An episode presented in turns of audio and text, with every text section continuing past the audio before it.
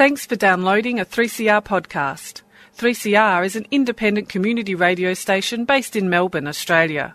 We need your financial support to keep going. Go to www.3cr.org.au for more information and to donate online. Now stay tuned for your 3CR podcast. And a very warm welcome back to Solidarity Breakfast. A left response to the major developments in capitalism. What they trade in is not wheat. They trade in famine. A little dose of revolutionary optimism. I think it's really important to sort of express solidarity globally. It really is a deal by corporations for corporations. The Union forever defending our rights. Down with the black leg. If you think the ABC's left wing, don't listen to this program. Solidarity Breakfast, 7.30 to 9am Saturdays, 3CR 8.55 am, streaming and 3CR digital, podcast or audio on demand. And of course, the website, solidaritybreakfast.org.au. Solidarity forever.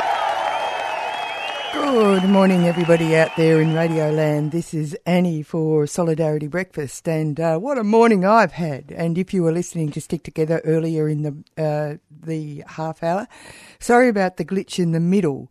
Uh, this was because there was a dinner set, uh, uh, a bit of excitement regarding dinner set. But anyway, it's all under control now. 3CR chugs along, and Solidarity Breakfast has got lots of things to offer you this morning. Uh, one of them is uh, a little recap from the uh, live cross yesterday to the International Women's Day march.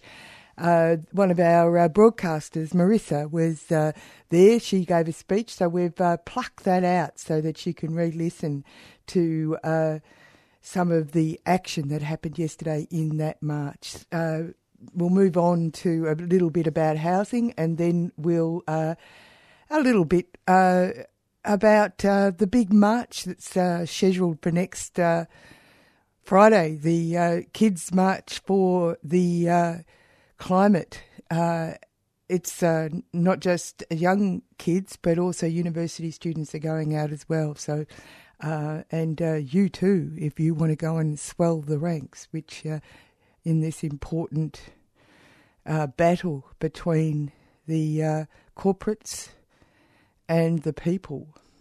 Hi, everybody. Happy International Women's Day, but after hearing that speech, there's absolutely nothing to celebrate.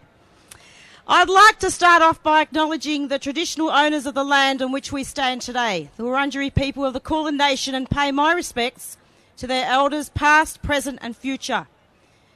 My name is Marissa Spazzaro, and I'm here today to talk about the rights of women with disabilities on this very special International Women's Day.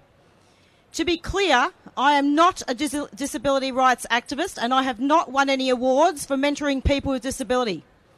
Just because I am blind, it does not mean that I have to work or associate with blind and vision impaired people just because there is a disability in common. That means includes not going to the blind cricket. My skills or experience are in the areas of media and working with all struggles, including building the movement to stop Aboriginal deaths in custody. Being a radio presenter at 3CR for many years is a vehicle for that work. Having said this, I have participated in some dis- disability rights activism.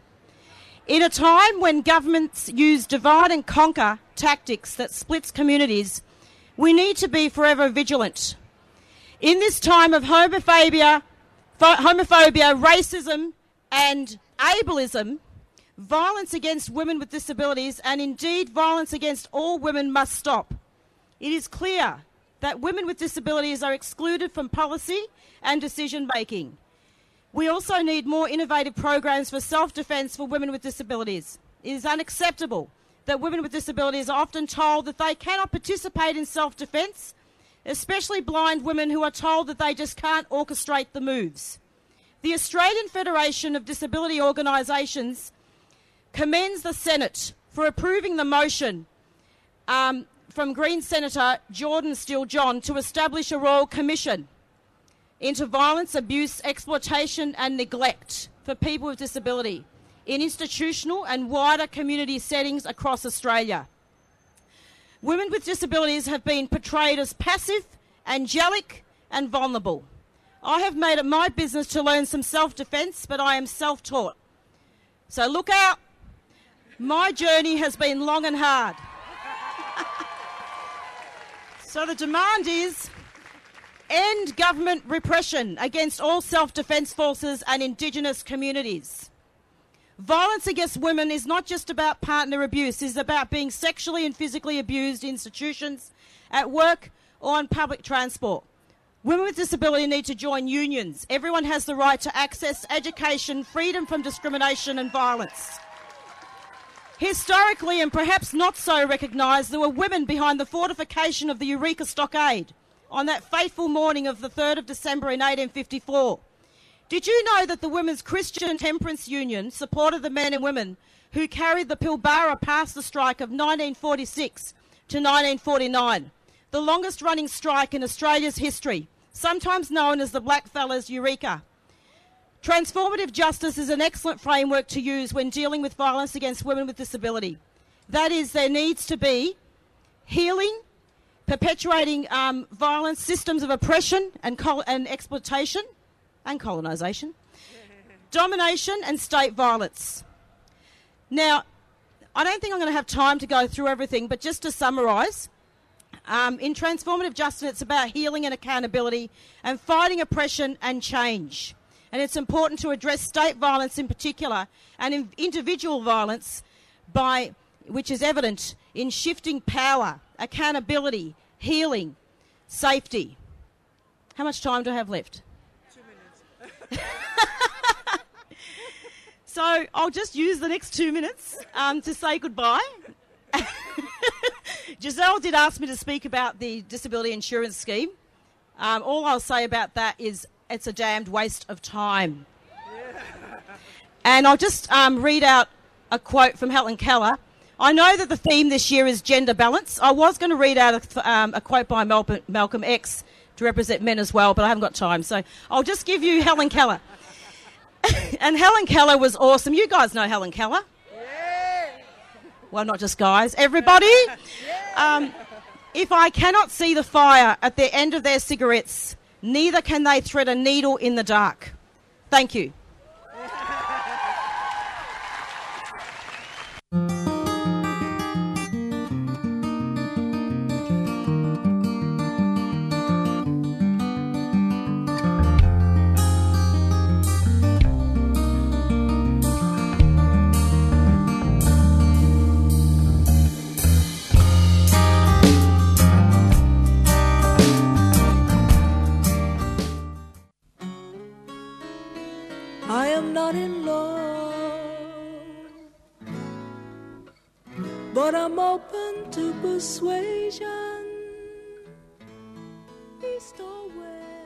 When you think of community, uh, think of 3CR. When you think of radio, think of 3CR. This is Joan Armour Trading asking you to support your community radio station, 3CR, the only alternative. But with I could hold my head back and really laugh, really.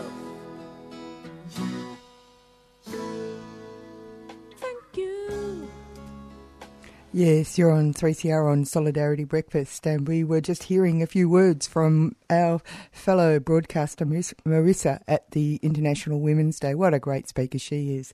And uh, we're going to now move on to housing. The uh, Greens have sent out a, a message, local Greens, that is Victorian Greens, saying that uh, Labor has now signed contracts to sell off public housing estates in inner Melbourne to private developers.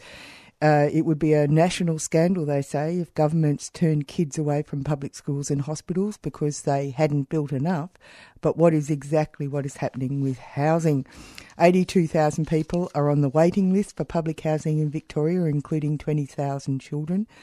And uh, the government is building public housing, uh, should be building public housing on a massive scale, they say, and I do too. But instead, it is handing uh, off existing estates to private developers. Now, this uh, the uh, places that they're um, handing over this time is uh, uh, Northcote, North Melbourne, Northcote, and Preston. And they're going to be given to big developers uh, in exchange for rebuilding a handful of additional social housing units that may well be smaller than the ones they replace. The developers get to make big profits by building over 700 private units on the estates. Now, we brought you some words from the Walker Street uh, estate last week, uh, Northcote. Uh, and uh, they're going to be having meetings about what sort of actions to take. Uh, this today, in fact, at 2 p.m., and they're all, all welcoming to people to come to a planning meeting of a coalition of public housing groups. It's at the All Saints Church, corner of Walker and High Streets, Northcote. It's at uh, 2 p.m. Uh, if you wish to be part of uh, the discussion about what uh, actions can be taken. The the next one is on Saturday, the 23rd of March, uh, 4 p.m. at All Saints corner of Walker and High Streets, Northcote. We're going to move on to looking at a, um, a, a thing that happened during sustainability uh, uh, festival. There was a sustainability festival was on quite recently, and uh, I went to a, an event called uh, Housing for Degrowth. It was a launch for a book called Housing for Degrowth, uh, by um, edited by Anita. Anitra Nelson and Francois Schneider. It's put out by Routledge, and you can get it online. Um, it's and probably all good book, bookshops will be able to get it for you. It's called Principle uh, Housing for Degrowth: Principles, Models, Challenges, and Opportunities.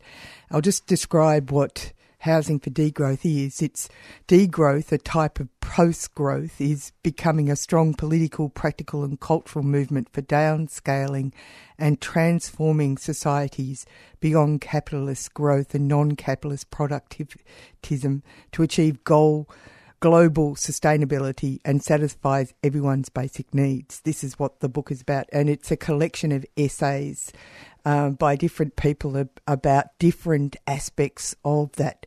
Uh, sort of concept around the concept of this. Uh, I went. Uh, what they were describing was uh, um, Anitra and Francois went uh, travelled right across Europe, uh, collecting information and giving seminars and uh, collecting material around these kind of issues. What I'm going to play you is actually one of the speakers who was there, and he's from Melbourne University. It's quite a, quite an interesting speech because uh, it's not so much about degrowth as around the issues of uh, uh, planning issues that we're now um, experiencing the pointy end of in Melbourne. And uh, I found, found it really quite fascinating. Uh, I'd now like to uh, welcome uh, Brendan Gleeson to the podium. Uh, Brendan is an urbanist and director of the Melbourne Sustainable Society Institute, also known as MISI, at the University of Melbourne. Uh, Brendan and MISI researcher Samuel Alexander, who I think is in the audience tonight, hi Sam, uh, have just uh, published a short work called Degrowth in the Suburbs, a Radical Urban Imaginary, which was published by uh, Palgrave in their Pivot series.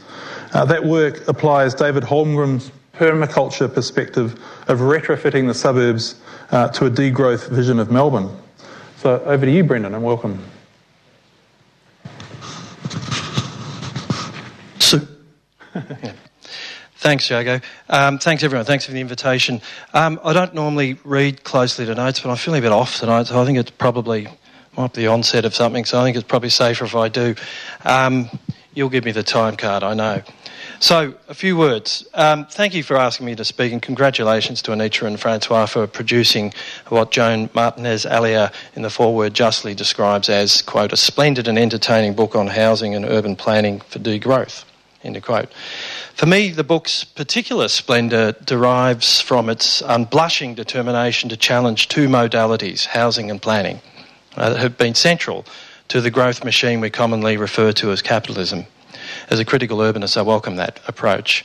Now, much of the historical enterprise of housing and planning uh, in the modern Western state and its experience has worn the drag of progressive intent, even avowing in some instances to civilise, humanise, and restrain capitalism but repeated critical assessment over a long period has exposed what lies underneath the cloak of progressivism, essentially two licenses to smooth the paths of uh, social reproduction and resource efficiency in service of growth, not against it.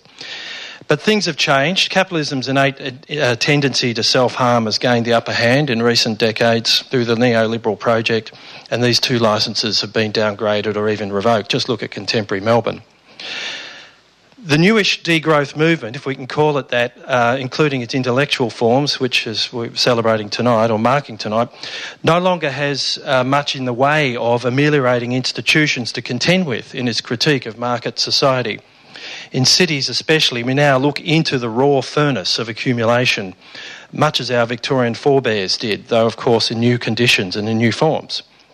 Still, one historical precedent comes to mind uh, Charles Dickens visiting laissez faire industrial Pittsburgh a long time ago was taken by its proud burghers to a nearby hill and invited to comment on the scene below.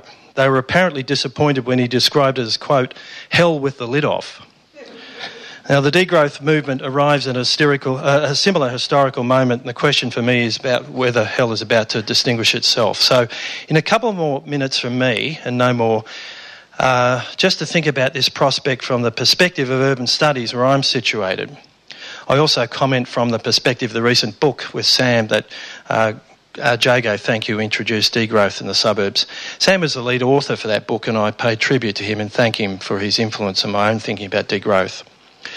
So I raised the prospect of an exit from capitalism, about which, to be sure, there's been prolonged speculation and dispute, which might finally be underway and prefigured in the rising violence of the urban process. I think we might see it there, itself betokening wider contradictions that increasingly resist resolution.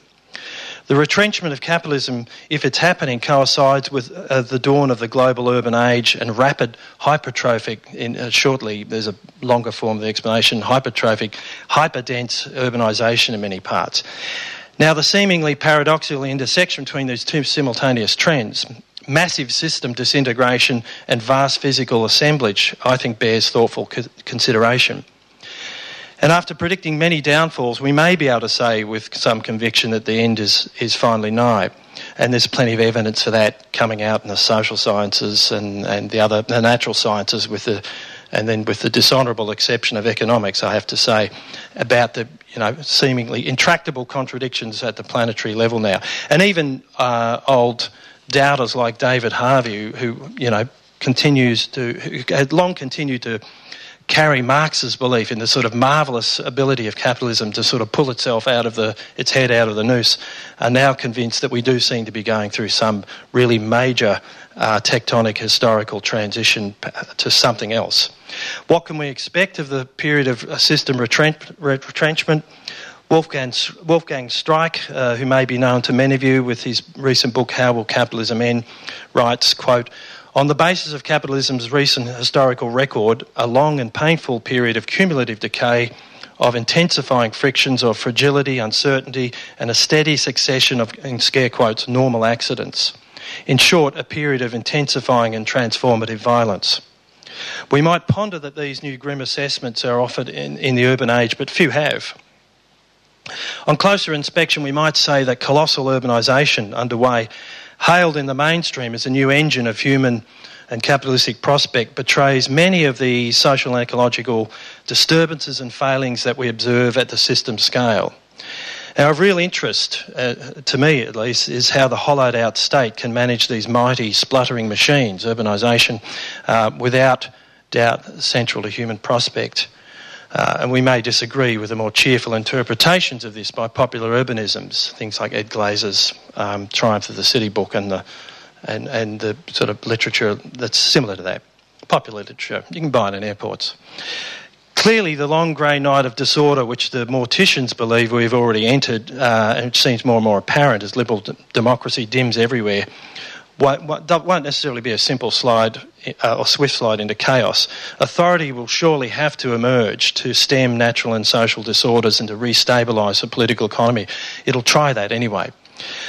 But, uh, you know, does the state have capacity to do that? Five, got that much. Okay. Um, cool.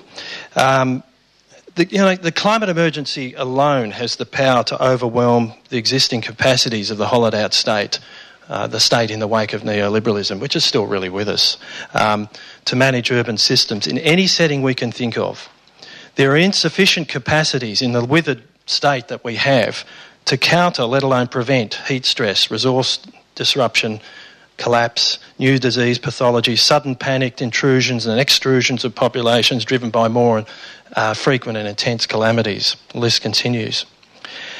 And in any case, many of these disruptions call forth for new diagnoses and treat- treatments that were never developed as modern state capacities. And what's going to come out of that? I, uh, to keep the time, I've scratched out lots of paragraphs as the other speakers were um, wonderfully keeping to their time. But uh, what I was going to talk a little bit about was I, I believe that we see the risings and rousings and tracings of the rise of a corporate urban state. Um, or a corporate state in the urban process. Um, and uh, which will perhaps rise up to, in a sense, a fusing, fusing of sort of private corporate capacity, which grows ever stronger with the residual powers of the state to form that classic Gramscian corporate estate in a, in a new and contemporary and I think somewhat terrible form to re-securitise the social and urban process. But I think uh, a, a project, if it does happen, I think it would be doomed to fail ultimately. So I did mention the term hypertrophic urbanism. So just to finish, um, I just want to come back to that. It's a rather unlovely term, isn't it? By that, I'm talking about the spatial and temporal intensification of cities and of urban life, which continues apace and in new scales and with new complexity in new ways. It is starkly, if not only, represented in the vertical sprawl that marks the relentless compaction of our major cities. I'm talking about Australia, but not only. Markedly in their centres, but increasingly in the suburbs. The Manhattan Project of urban consolidation has advanced under the banner of green urbanism uh, for decades, an ideal that I think has cloaked or certainly allowed to come out in, in, in more recent times a more violent hypertrophic urbanisation of capital. And this hypertrophic urbanism may be defined as the inflation of urban space driven by financial, not human logic. And I think apart from the miserable life condition this imposes on many, uh, perhaps the majority in such landscapes, uh, and the continued material and ecological plunder that it realises, there's something deeply morbid and I think telling about this new violent urban process. I haven't quite worked it out what it means, but we could pay attention to, um, well, certainly we could think about the, what it means for the ordinary and everyday life of human beings and the, all the sort of questions of justice and um, sustainability and future life circumstances that flow for it. So the, the city of Sydney in our city system is the most completed hypertrophic landscape. 75% of residents now live in that city in high density environments, soon uh, to grow to 90%. And a recent council survey, which they have not wished to broadcast particularly, but which you can have access to, discovered that a majority of their residents, a majority, reported isolation and alienation in their living environment. So it's not Freiburg, it's not Paris, it's not even Manhattan. Uh, those kind of, you know, those tropes that were envisioned by the compact city ideal. It's something much more miserable. It's not the degrowth envisioned by many of us here, and I'll finish in under a minute. Um, it is a retraction not to say theft of living circumstance and prospect for many. It is, in short, a violence, in my view. Such hypertrophies, of course, forms of that, earlier, incipient forms, inchoate forms, have been evident for a very long time, but I think the impulse now appears to have reached a pervasive scale that's signalling some kind of transformation to what we may ask. So, to finish, degrowth in the suburbs Vertical sprawl will continue to play out in Australia's cities and many other cities around the world, um, but it will continue to play out in our inner cities, I should say. The suburbs seen next in line for violent compaction, uh, indeed, it's underway. Um, when I go back and visit the suburbs that I grew up in, Beaumaris, Mentone, Mordialloc, those areas, they're increasingly unrecognisable through this process. Um, and this is not a save our suburbs kind of argument, right? It's about what, where are we going and what, um, what kind of life circumstances and, and what's the ecology of this that we're imposing through this transition. This will not be the convivial compact urbanism imagined by humanistic radicals like Ruth and Murray Crow in this city in the 60s, 70s, and 80s, or many of the contributors to Anitra and Francois' wonderful book. We should, I think, do everything we can to prevent this. Um, although I wonder about our prospects for doing that. In the book with Sam, we imagine a different sort of suburbanism. Uh, that is more like the Crow vision, based on cooperation, sufficiency, ecology, genuine conviviality, that great term that's being rehearsed tonight. However, the Crows worked in a different era when progressive or even radical politics held promise of peaceful transition. Today we have a different world with that terrible simultaneity of vast and rapid assemblage amidst an equally vast and rapid system dissolution that I think threatens human prospect. Degrowth may, my, my old granny used to say, all my virtues were forced upon me. And I think with that uh, little saying in mind, degrowth may well be forced on us just as growth and assemblage reach terrible new peaks. It's a concerning prospect. Sorry I can't be a bit more positive.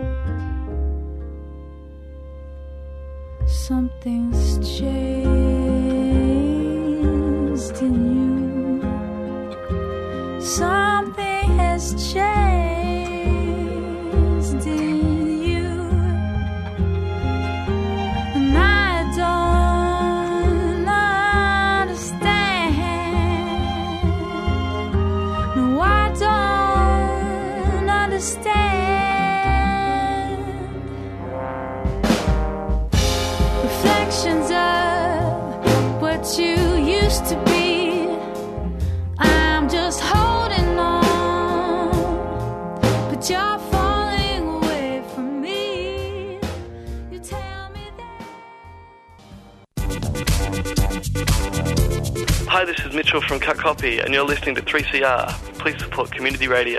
Subscribe now.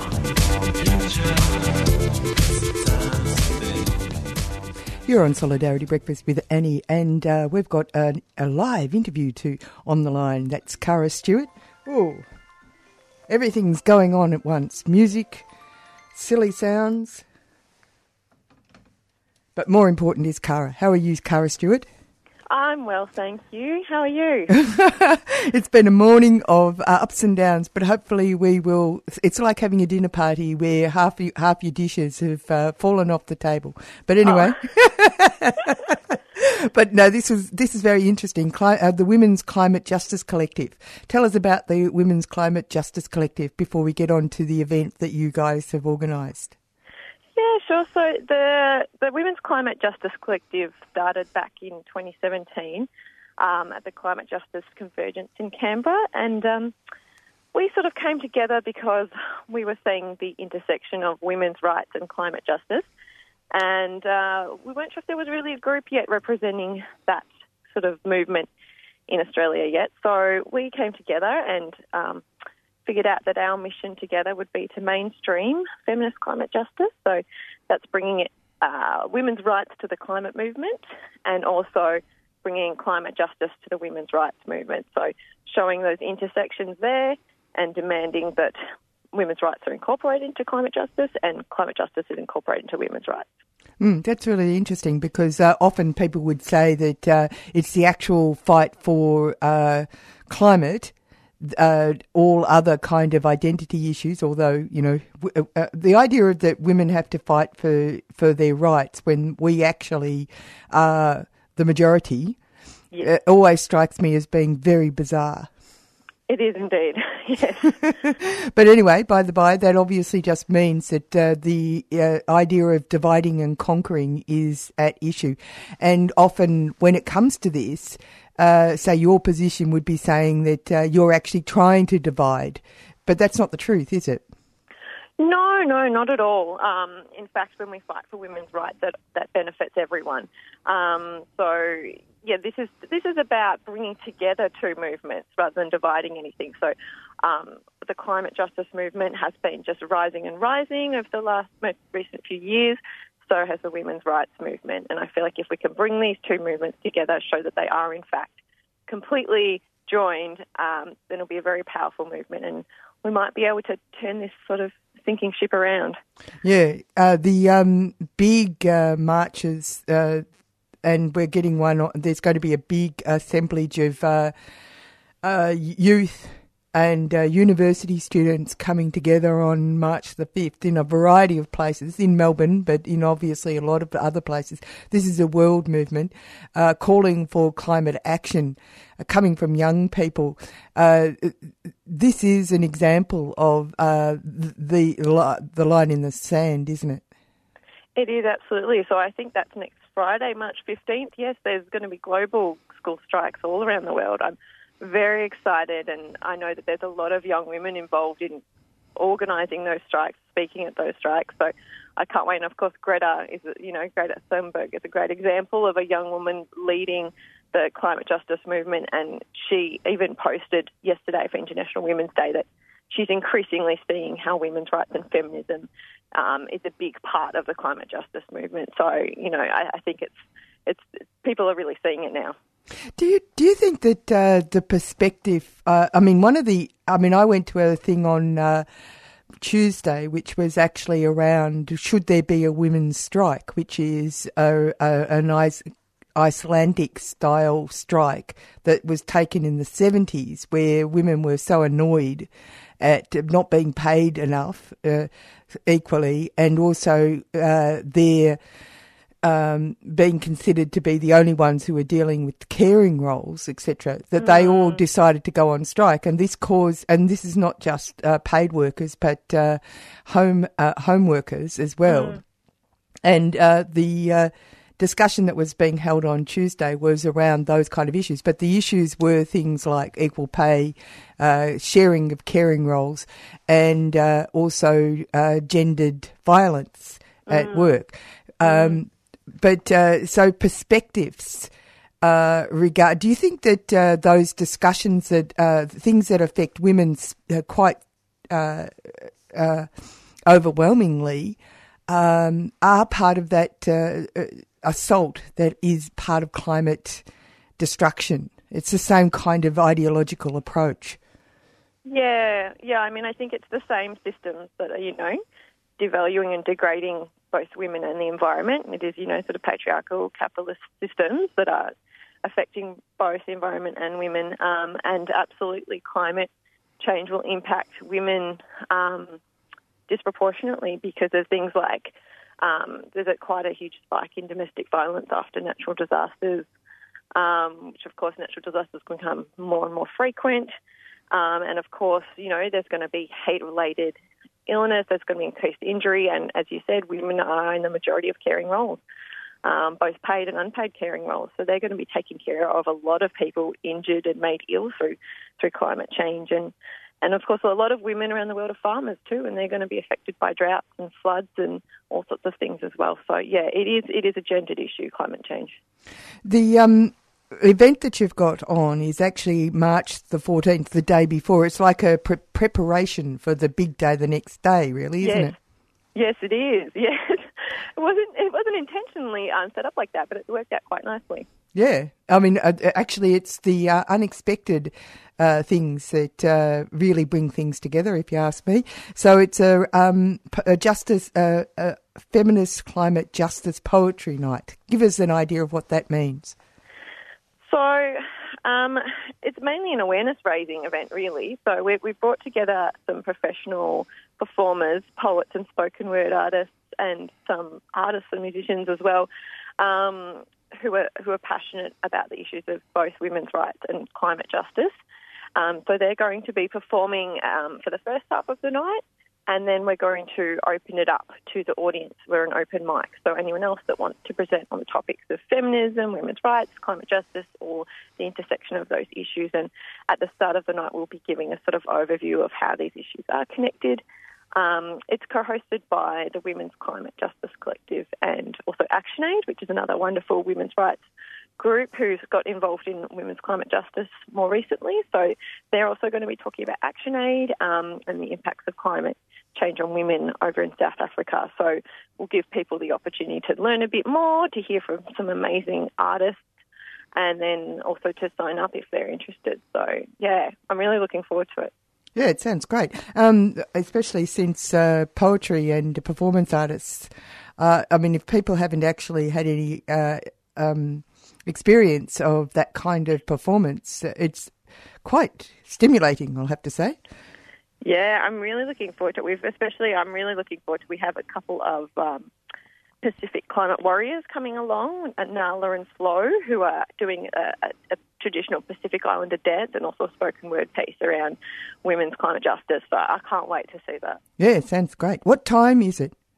So it's on 7.30 on the 14th of March, um, 7.30 to 10.30 at Open Mic, sorry, at Open Studio in Northcote. Do you know, do you know what the um, Open Studio is on, what its address is? Um, it is 204 High Street, Northcote. Yeah, so that's a that's a, achievable by tram if you're not a car person. Perfect. Okay, thanks very much for talking to us, Cara.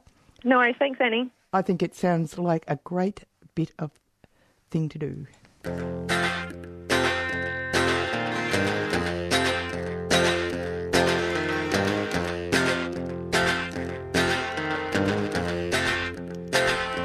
Well, well, well, here it is again. The way I feel is down but then. You know, if you toss a stone in a river, it sinks to the bottom. It won't rise up either. Hey, hey, hey, this here's a test.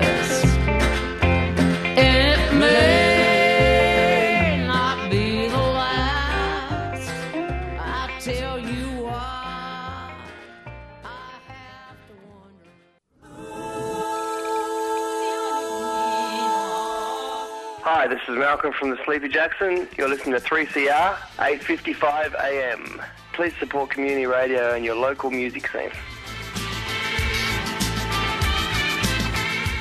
A weak solidarity Bricky team listener when on International Women's Day, two women, despite despite news dominated by a women lawyer ratting on her clients, an equally serious case of class treachery by a woman went almost unnoticed, at least among the frenetic gangland headlines of the Lord Rupert of Wapping Sin.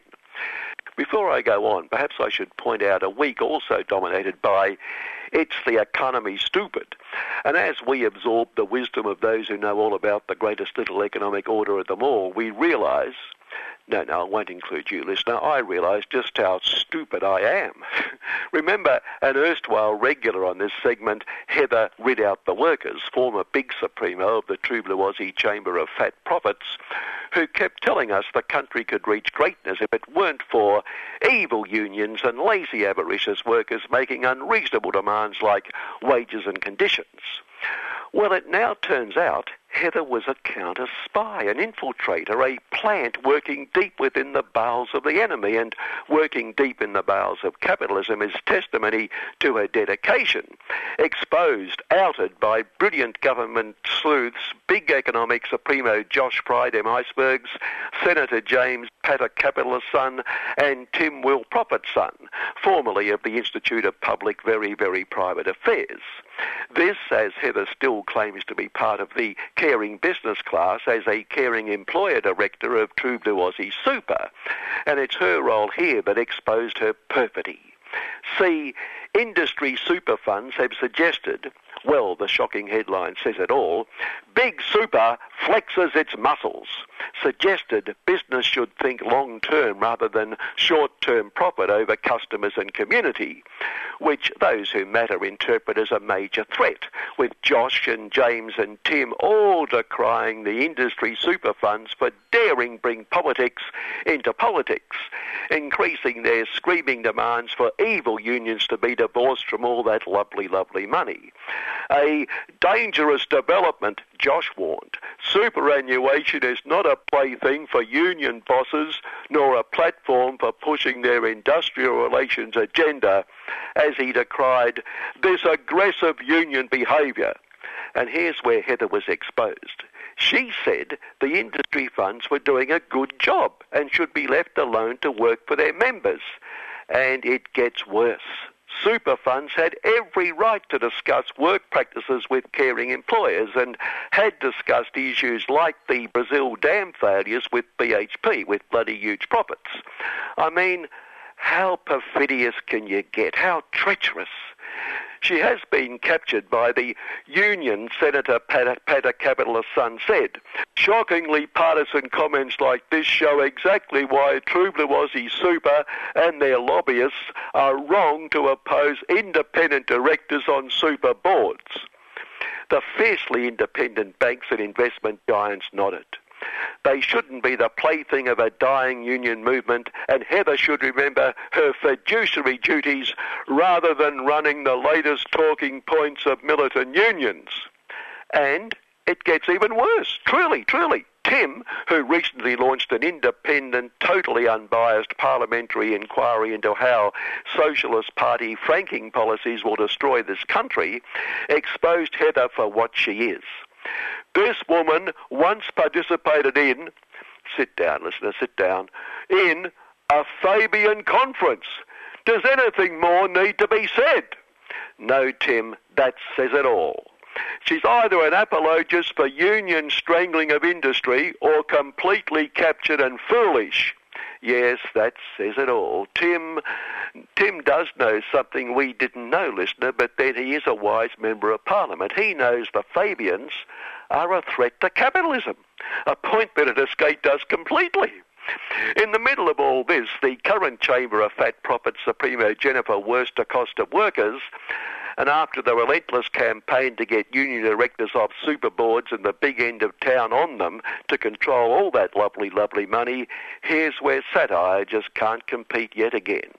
Jennifer said evil unions were trying to have a say in who should be on company boards, which was none of their evil business.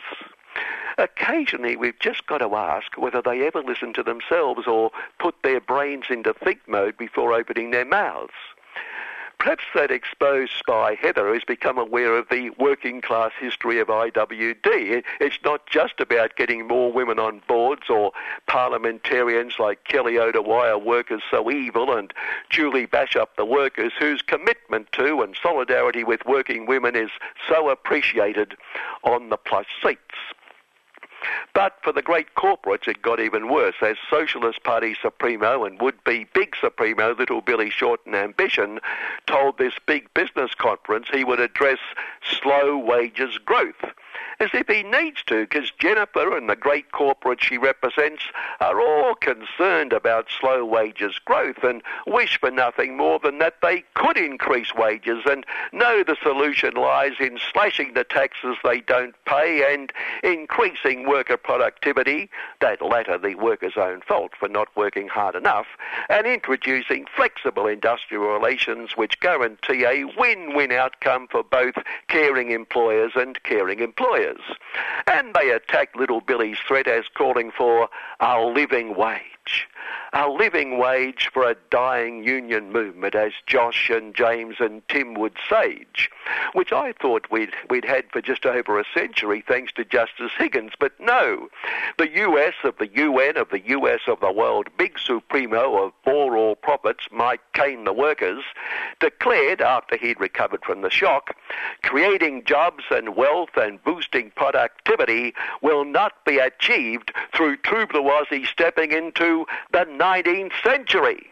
which some workers thought we already had. But, but Mike is so great a caring business class good boss, he was named Business Person of the Year two years ago for his courageous role in trying to crush the evil construction union. So he knows what he's talking about.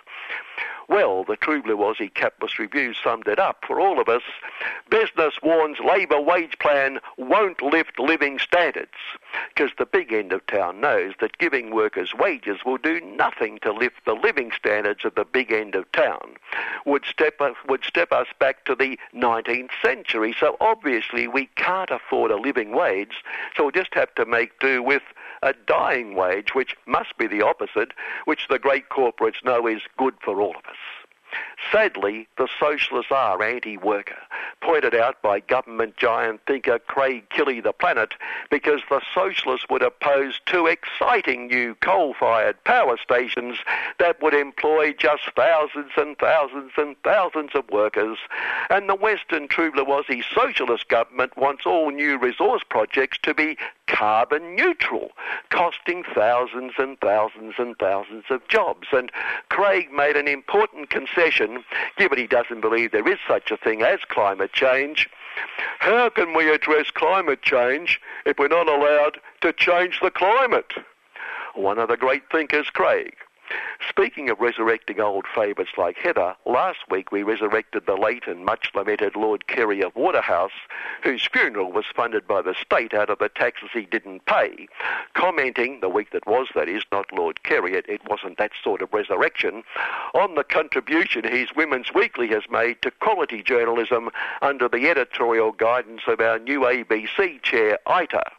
Well, sadly, unfortunate news this week for Lord Kerry's scion, Jamie Puker, who planned to do such great things for this city by building its tallest building, with a wonderful new bridge just happening to link it to James Cook Casino that a couple of years ago our planning supremo Dick Wynne for Capitalists declared declared it a project of state significance exempt from normal planning laws, which was just as well because it didn't conform to any of the new laws Dick himself introduced to prevent inappropriate development, severely truncating the planning approval process, perhaps aided and abetted by a 100 million community benefits package from the Crook Corporation.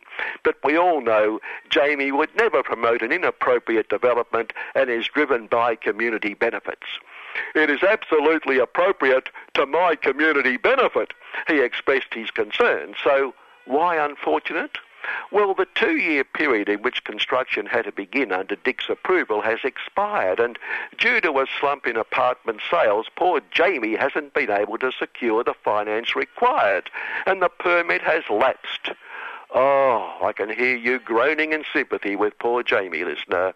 And brickbats to those non-community minded, anti-appropriate development spoil sports who used freedom of information to study who'd benefit from Jamie's community benefits package and concluded the big beneficiary would be, go on, Jamie in the Crook Casino. For goodness sake, what have these people got against business? It's the economy, stupid.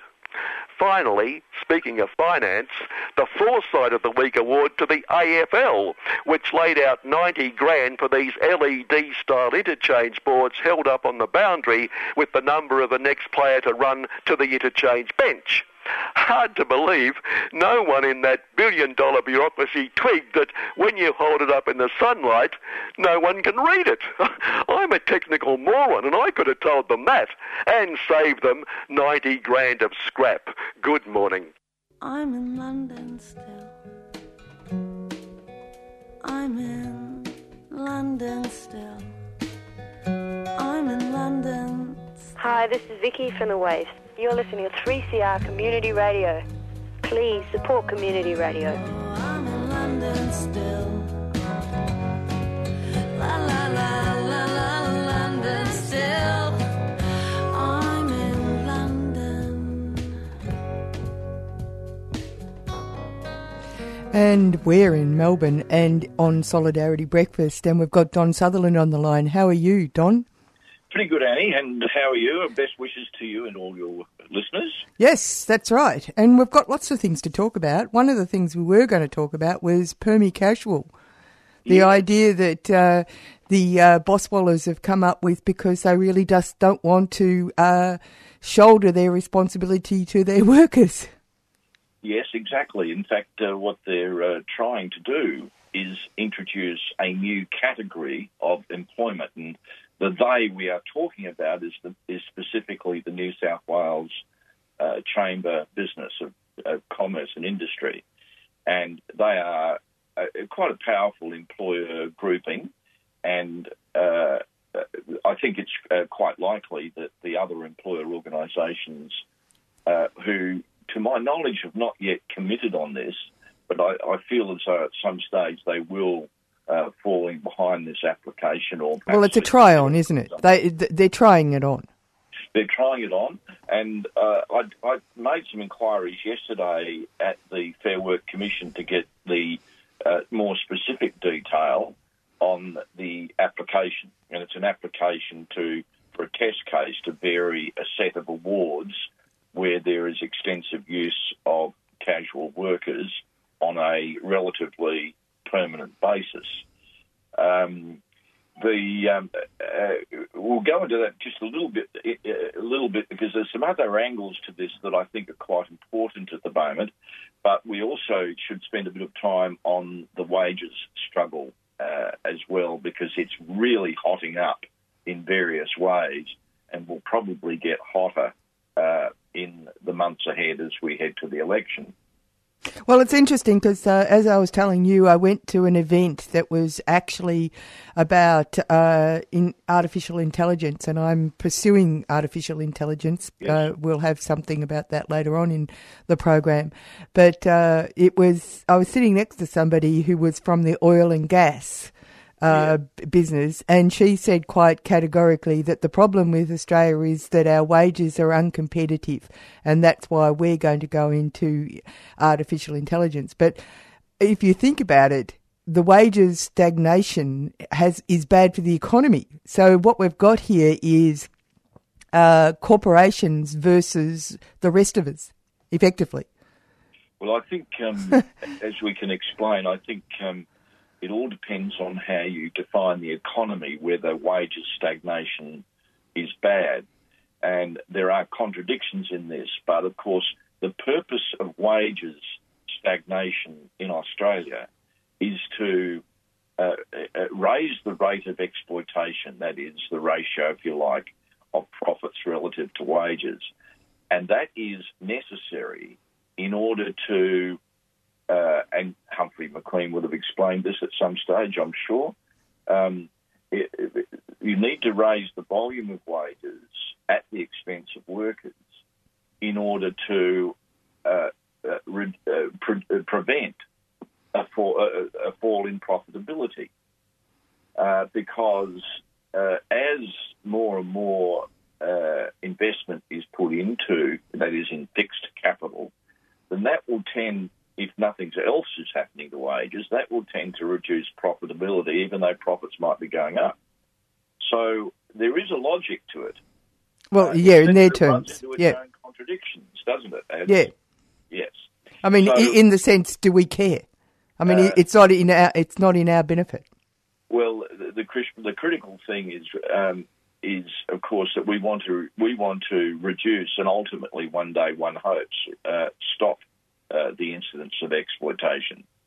Uh, not just reduce it, we have to struggle to reduce it in order one day to be able to win the battle to get rid of it. But the um, uh, I think our interest is uh, from the point of view of workers is to not allow workers' wages and associated conditions to be the basis upon which bosses solve their problems on prof- on the profit front. Because logically speaking, people can only fit into so small a box before they just become slaves. And even then, the systems must have some new method of increasing profitability. So it's a dead end street. Capitalism is a dead end street. Uh, it is a dead end street from the point of view of workers. That's that's tr- very true. And then it presents itself the way the system operates. It prevents it presents employers with a whole mess of contradictions that they somehow ever uh, have to work out, in which they uh, uh, often they are able to do that at our expense. but uh, if we get our act together, then they don't, and the rate of exploitation uh, is reduced. So it's a big deal at the moment. We might come back to various ways in which that's happening, but just back on the permaflexi thing, this application from the Business Council.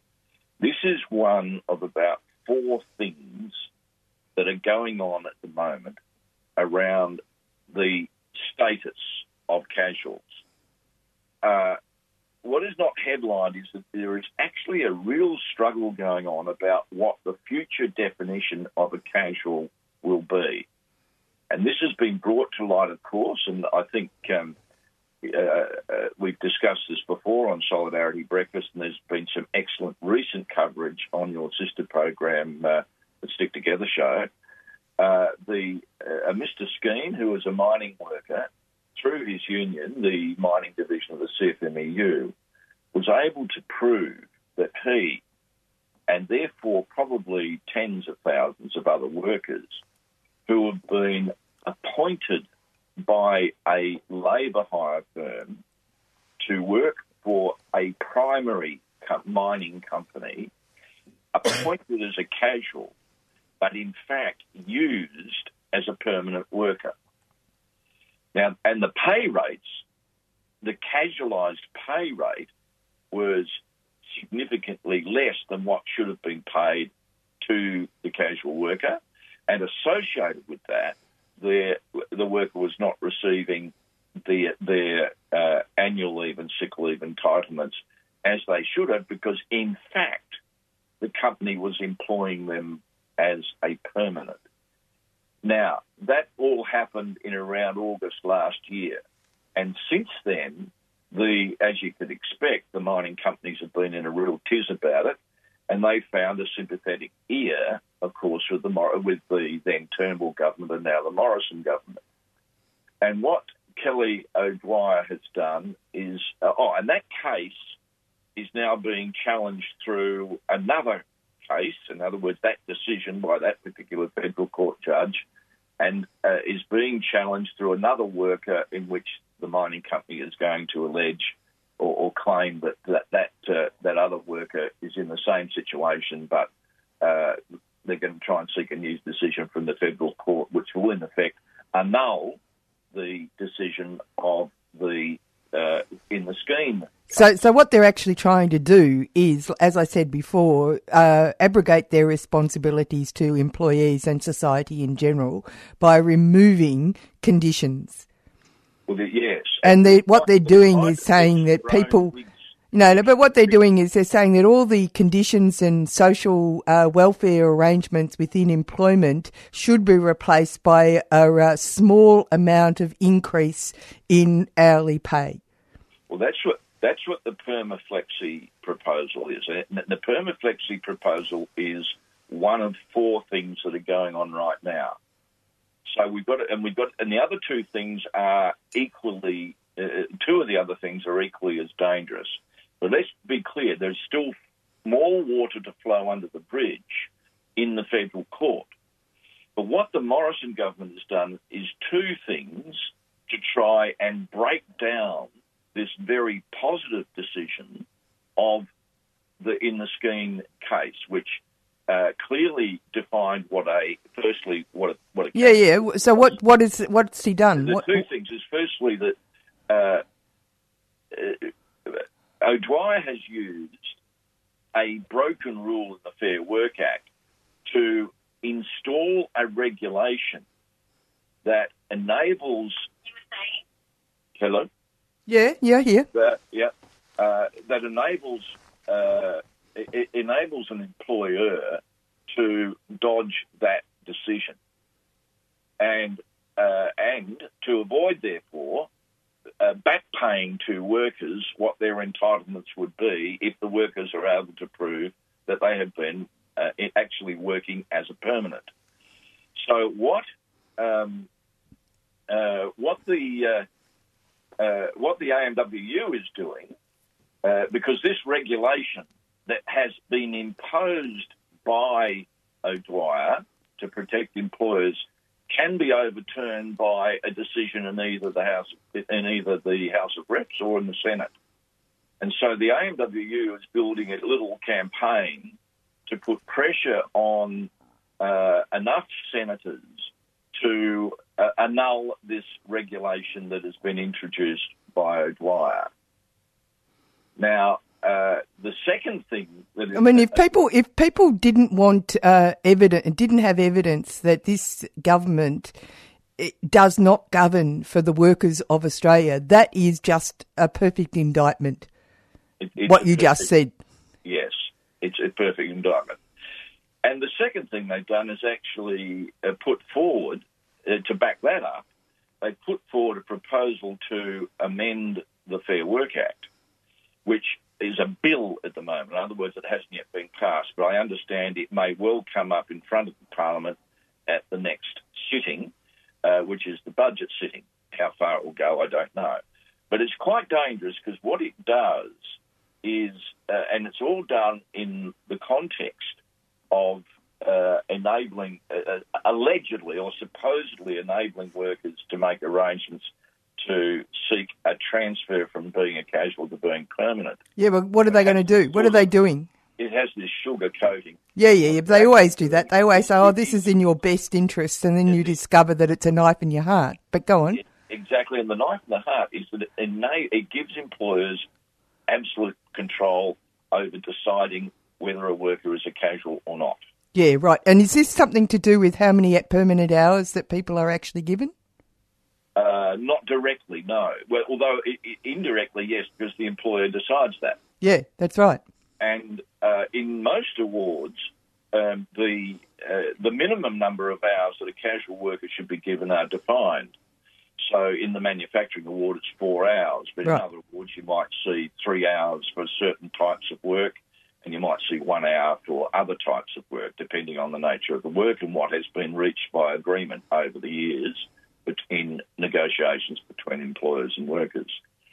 So that's the that that brings us then to the fourth front. Now, what this is all about, the, the permaflexi and these three other things that are going on, is to give employers uh, uh, protect and advance new rights for employers to increase the the rate of uh, uh, expend the expendable workforce. Oh my God!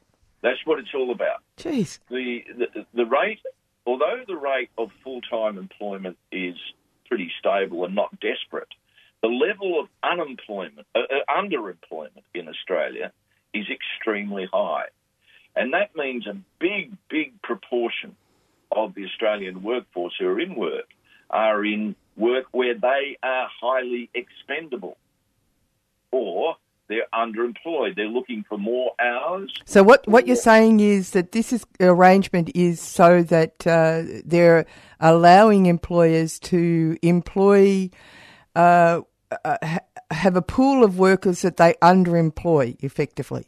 Is that what you're saying? Th- That's correct. Or they or they have uh, much greater, much more powerful rights than even what they have right now to be able to shift workers in and out of work and to vary their hours, to vary when they work, and so on, at the behest of the employer. In other words, they have very strong rights to do that already, and they want more. Oh goodness! I'll just remind listeners that I'll just remind listeners that they're listening to Solidarity Breakfast, and we're talking to Don, Donald Sutherland. Um, so that means that uh, uh, all those people who have uh, children or people who work in uh, this is going to have such a flow-on effect on uh, people's quality of life in Australia. Absolutely, uh, on their quality of work, because if, if you can imagine it, both their quality of work and their quality of life generally. It means that when people are at, at work, more of them will not know how many hours they're getting. What does that do to a person's anxiety while they are at work?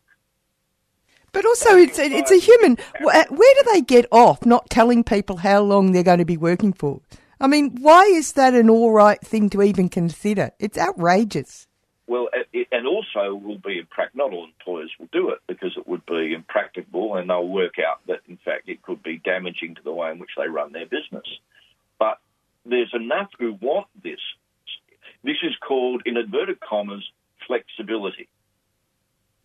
Okay, this, but it is employers' flexibility. That's right, and- and I notice- flexibility from a worker's point of view who needs flexible hours in order to be able to manage uh, family and caring responsibilities and or normal life, just having a rest between work. I mean, I went to a thing this week, and uh, there was the agricultural worker was talking about how they, uh, you know, they'd be start at five o'clock in the morning, and then nobody, they'd be working sort of like eleven at night, but nobody was told when they were allowed to go home, and they didn't even supply them with a toilet. Yep.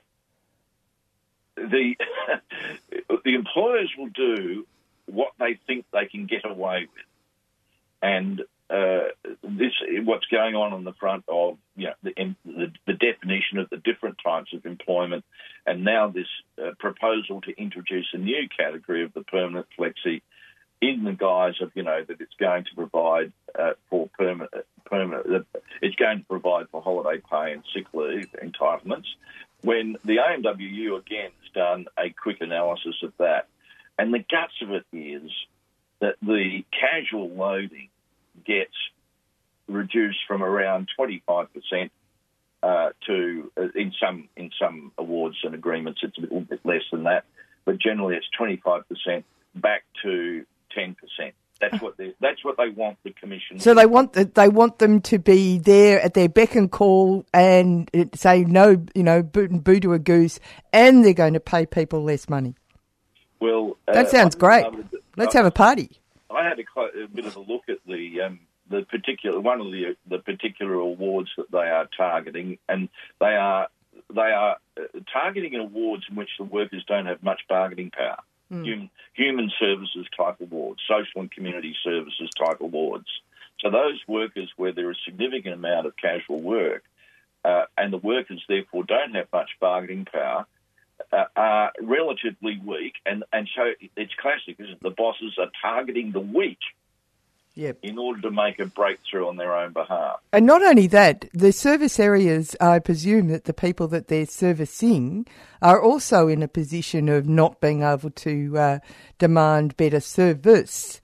So the, the general public should be worried about this as well, because I mean, if you're in a position where you're kicked, uh, kicked, then you will kick. You know, people kick the dog in uh, to express their own aggravation. It's really actually degrading our society.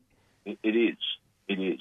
I had a look at the uh, the, the, the the award rates, the casual rates for workers. Now, I just there's, there's several. You know, well, there's about ten classifications in the particular uh, award I looked at, and there are some different pay points in each classification. But about the mid range, the casualised rate, that is incorporating the 25% loading, is $42.40 a week. Now, if you do your sums and say, well, in the future, it's going to be 10% instead of 25% casualised, that's a pay cut Yeah, it's a pay cut. for the casualised worker. And in return, they get what they would have been getting if they were working as permanents anyway. So if they're, if they're designated, appointed as casuals, but in fact have been working as permanents, what Skene did was prove that they, it is possible for them to be able to get their sick leave and annual leave in any case. So uh, this is very serious, and it's all about if you have a, a big proportion of the workforce who are more expendable even than they are now, then that puts downward pressure on wages for those permanent workers who have relatively more bargaining power. That's what it is strategically all about. Undermining the bargaining power of those who are strong, not just destroying the bargaining power of those who are relatively weak. Well, you know, it, it, that they do have a systemic uh, view of this, an overview, because if you look at uh, the social security system, uh, that dovetails perfectly into the, the way it's been operated, this uh, draconian system that has been put into place during the LNP government's rule. Uh, fits in, dovetails perfectly with uh, this repressive industrial relations arrangement. Yes, and you know it. Um, it really does make uh, reinforce just how important the Change the Rules campaign is and the days of action that are coming up. And uh, I think it's really terrific that there is going to be on Wednesday, April the 10th, a, a, a, another day of action around Change the Rules all over the country. And that means it's a defiance day. Uh, to participate in that, we will have to have organised defiance for workers to come off the job and attend the rallies that are being organised. Just the same, trying to emulate the magnificent uh, rallies back in November, December in Melbourne, uh, where you know I think tens of thousands of people came out more than what um, uh, most of the uh, pundits expected. The um, I think there's some really exciting things going on. International Women's Day itself, uh, the Big Steps campaign is an industry wages campaign, which is trying to close the gender gap on wages. Very, I think this is a very exciting campaign. On uh, March the 21st, it's National Closing the Gap Day, in which there is an opportunity for unions and union members to do practical things to help change the gap uh, on, many fronts uh, that exists for our uh, First Nations brothers and sisters. That is all part of it, especially when you look at the CDP program and the hyper exploitation that's associated with that. Um, Annie, this week there was uh, the whole uh, the struggle around wages policy went to a new level because not just because, but it reflected, perhaps is a better way to put it. The, the national accounts came out and they were showing that Australia is on or getting closer to recession. Uh, uh, under the man- under uh, uh, managed by uh, this government, so they can't even do a decent job on their own behalf. And then, secondly, the Australian Financial Review held its annual business summit. Um, Yep. yeah, very interesting. On yesterday, in the Australian Financial Review, there were no less than eight big articles about wages and wages policy. And what they're getting their knickers in a knot about, what the employers are getting their knickers in a knot about, is that the Labor, a Labor government, because of the Change the Rules campaign, is going to make some very modest changes to the Fair Work Act. They're not radical. So when it comes, for example, uh, the low rates of pay, those on very low rates of pay, the current rules make it very difficult for workers to win increases in the minimum rates of pay. Extremely difficult. Big steps. Yeah. Uh, and so the new proposal is that what Labor will do will in, give a, a little bit more power to the Fair Work Commission to make decisions that will lift the minimum rate to a living wage. Goodness. Now, off the top Wow. Uh, A bit of justice. so it's not going to do it directly. The Greens propose to lift wages to the level of a living wage, which is about two thirds of the median median national median wage. Yeah. Another- probably about another thirty five uh, dollars a week on top of on top Uh, of yeah, yeah, yeah, yeah. We're coming to the end of the uh, time we've got allotted, so and and the um, uh, La- the Greens are proposing a way it can be done directly. Um, the Labor Party is proposing that they would not do it directly; that they would make it possible for the Fair Work Commission to be able to deal with uh, annual wage claims, minimum rate claims, in a way that would be easier for them to uh, be able to lift the rates towards a living wage. And they, the employers have got their knickers in a knot about it and up in arms about it, and Shorten has responded and saying, "Well, only it will only happen gradually." yeah, yeah. So it's not by no means a radical proposal. Well, it never is, really, is it? Yeah. Uh, we have to finish there, Don, because we've come right to the edge, to the wire. Thank you very much for this um, overview. Um, we'll get back to you with uh, more of this discussion as time passes. Yes, and there's. Uh, I'd just recommend to your listeners, if you can, have a closer look at the Financial Review coverage of these things. It's an opportunity to learn a lot about what the thinking of employers is uh, is at the moment, And the type of arguments we're going to need to be able to win over the next, not just in the period leading up to the election, but also afterwards, because the struggle will shift from wages policy to actual wages. Okay, we have to go. Yes, that was Don, and he's completely correct. Coming up next is Asia Pacific Currents. I'll have to let you go right now. We're going to go out with uh, Warrior in Woolworths X Ray Spex.